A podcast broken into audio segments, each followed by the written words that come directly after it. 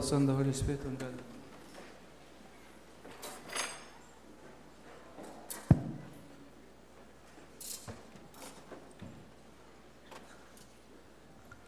Christ is risen.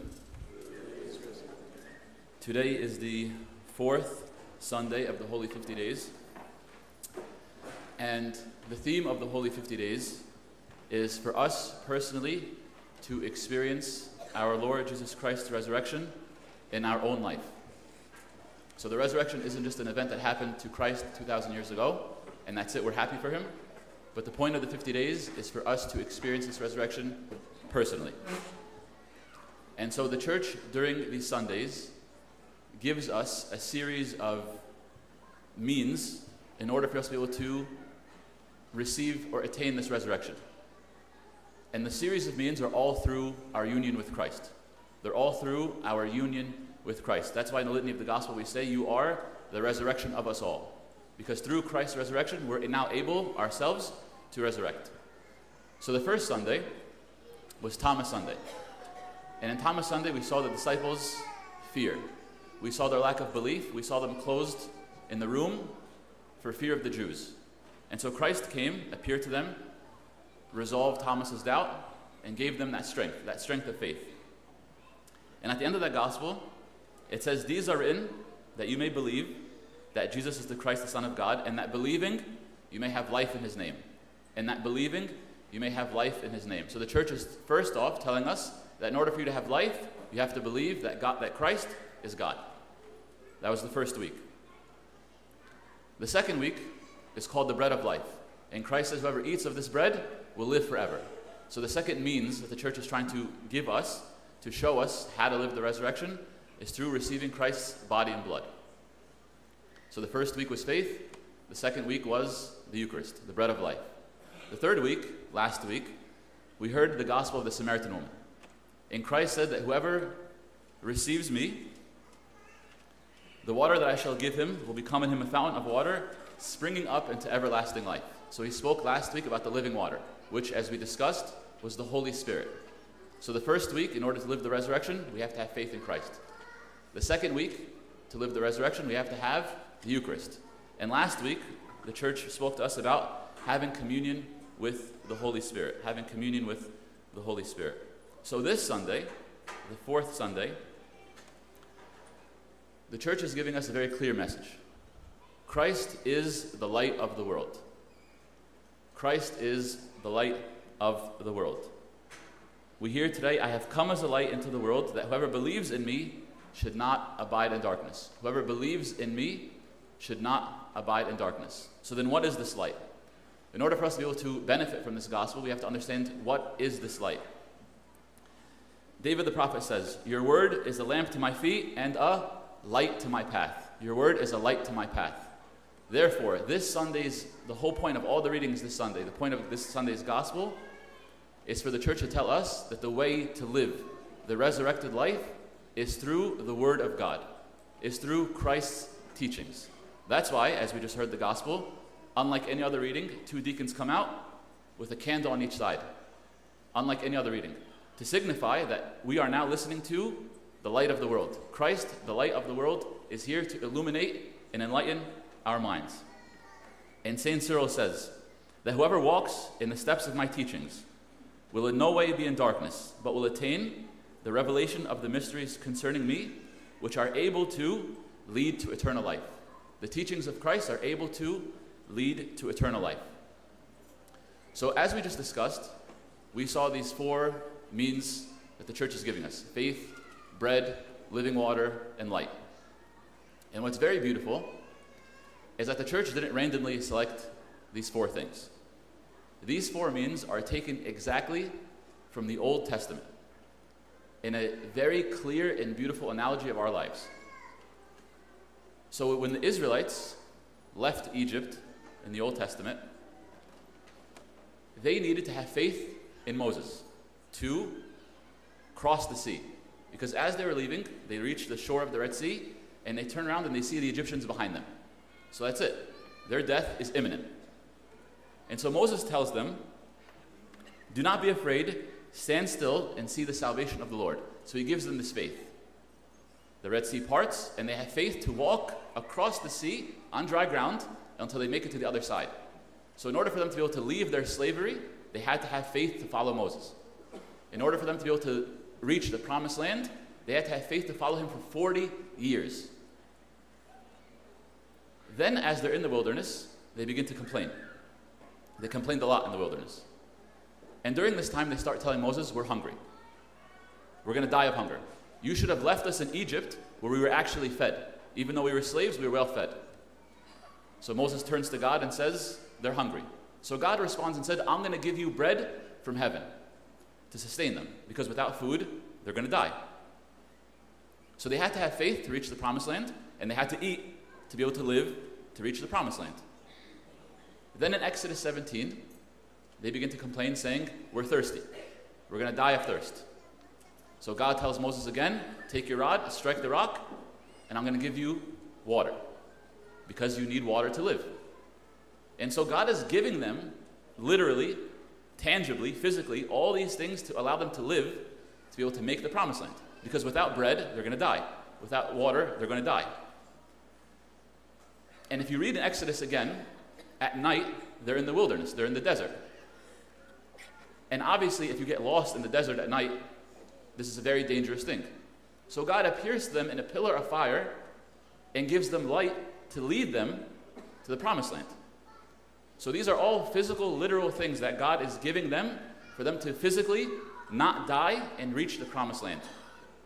So, what our church is doing during the Holy 50 Days is giving us these spiritual means bread, faith, bread, water, and light to show us that the same way God physically, literally, saved the Israelites and brought them to the earthly promised land, through these four spiritual means the bread of life, faith in Christ, the living water, and Christ being the light of the world we can then reach heaven, our heavenly promised land, our heavenly Jerusalem. So, like the Israelites, nowadays, especially in this time, we live in an era of darkness. Social media, false information, fake news, there's darkness everywhere. Rampant homosexuality, agendas in schools, transgenderism, abortion, these things are flooding our society. And what happens is they confuse people's minds, they, they bring darkness. And as we mentioned, the point of today's gospel is Christ's teachings. Because Christ is saying that if you believe in my teachings, this is a means of having everlasting life. Because if you don't know what Christ is teaching, you will fall into sin. If you fall into sin, that leads to death. So we have to understand that we have the same struggle today. We have the same struggle today. Because sin always brings darkness. Sin always brings darkness. And we see this very clearly from the very beginning.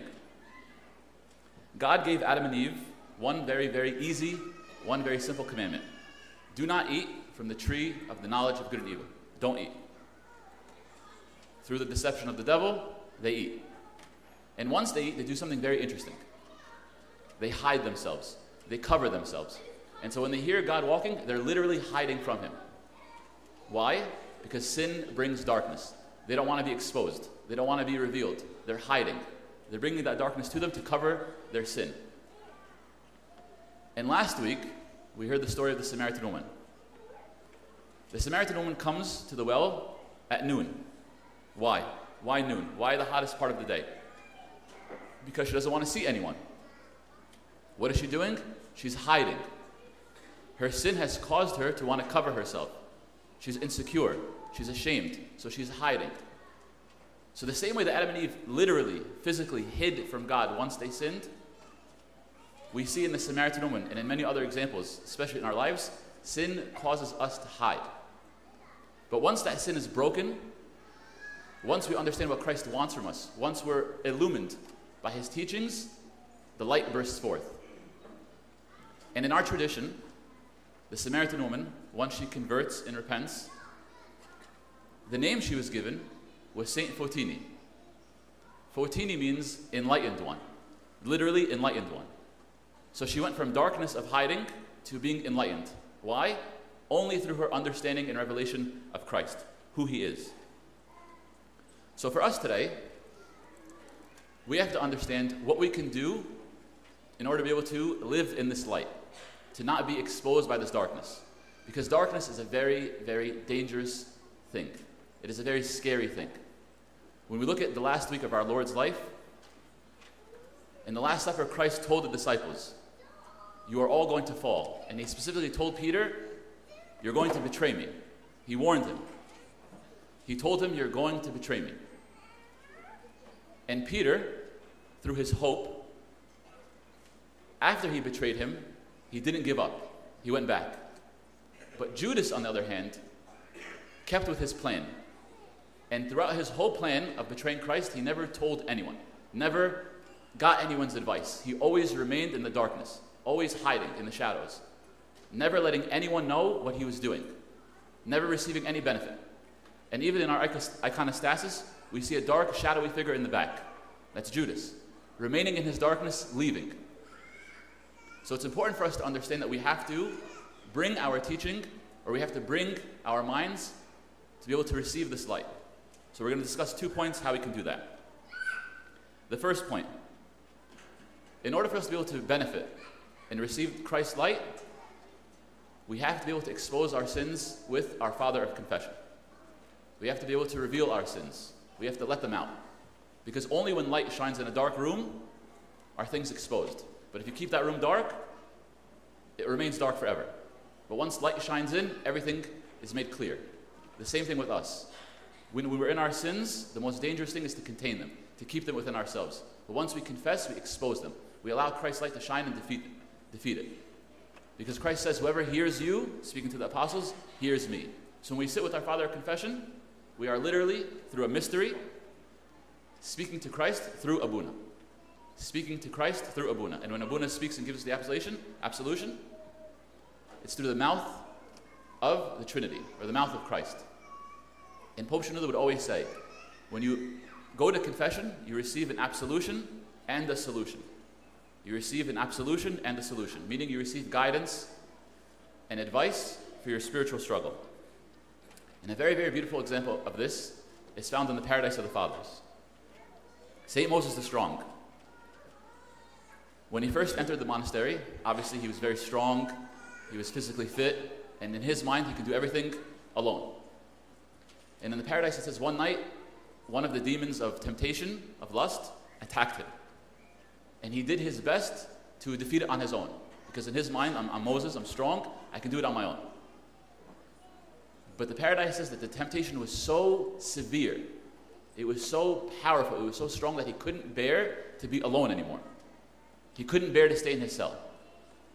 So, what did St. Moses do? He had two options fight this battle alone in the dark, or go get help. So, the paradise says St. Moses ran to his father of confession, St. Isidore. And he went to him multiple times in the night. And he kept going, asking for help, asking for help. And St. Isidore would keep waking up and giving him guidance.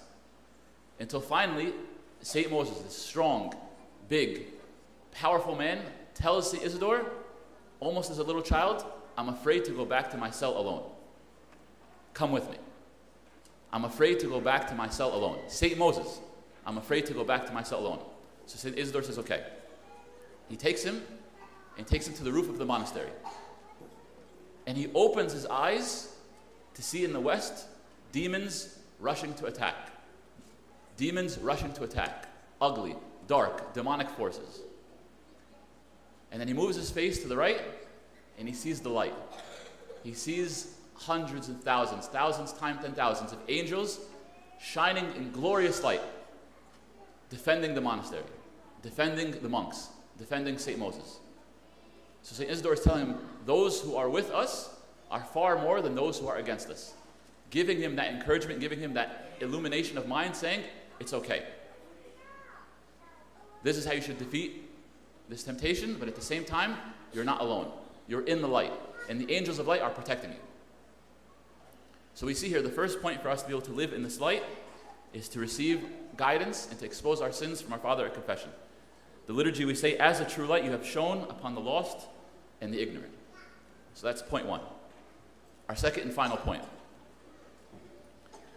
In order for us to be able to receive and live in the light, so we can be able to live in the resurrection or attain the resurrection, we need the teachings of Christ. We need the Word of God. In the Pauline epistle today, it said that you receive salvation through sanctification and belief in the truth. You receive salvation through sanctification and belief in the truth.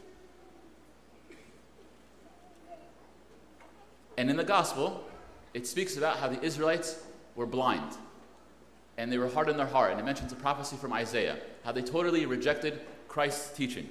And St. Cyril says, They will be self condemned who refuse to hear him and do not accept his saving faith, for he came to illumine them. He came to illumine them. And the Desert Fathers say, The mere sight of a spiritual book is spiritually uplifting. Even just looking at a book on its cover is spiritually uplifting. And if we look at the Acts today, the Acts shows this very clearly. The Acts from the book of Acts. It shows St. Paul coming to preach the faith. And as he preaches the faith, the people from Iconium want to worship him. They literally think that he's one of the gods, one of the Greek gods. So they begin to worship him. And he's saying, No, we're mortals just like you, but we're coming to preach Jesus Christ. He's bringing the saving faith to them. So what do they do once he rejects their worship? They stone him. And not only do they stone him, the act says that they leave him as half dead, as someone who's basically dead. So the disciples come to St. Paul, they pray for him, they revive him, and something very incredible, something very powerful that it said is that he immediately stood up and went and preached to the next city. He immediately stood up and went to the next city, Derbe, and began preaching again. Why? Why is St. Paul literally risking his life over and over again? No fear, no regard for his own well being. Because he knows that the teachings of Christ are salvific. They are for our, they are for our salvation. They are for our salvation. So when the Catholic epistle today speaks about love, love, love, it's because when we preach, when we teach, this is how we love. To save those around us from falsehood, to save those around us from something that's wrong. So we see today that Christ is saying, a little while longer, the light is with you. Walk while you have the light, lest darkness overtake us, lest darkness overtake you. So what Christ is saying is that you will not have the light forever. You will not have it forever, which is something that is a warning to us all today. The teachings of Christ are something we have to act on immediately, not something we can save and keep waiting and procrastinating. Christ is literally saying today, a little while longer, the light is with you. Walk while you have the light, lest darkness overtake you. So we spoke about today that the light is Christ's teachings. In order for us to be able to receive this light, we have to receive it from the Word of God, the spiritual books, the readings, and from our Father of Confession. And when we receive this light, the book, of Re- the book of Revelations is something very beautiful. It speaks about heaven and it says, The city had no need of sun or moon to shine in it, for the glory of God illuminated it, and the Lamb is its light. And the nations of those who are saved shall walk in his light. The nations of those who are saved shall walk in his light. So let's dedicate this liturgy today to ask God to be the light of our world, to be the light of our mind, to dispel any falsehood we may have, to be the light of our spirits, to dispel any darkness we may have, to be the light of our hearts, to cure and expose any sins that we may have, so we can illumine our life, illumine our well being, so we can live in the city of light. And glory be to God forever. Amen.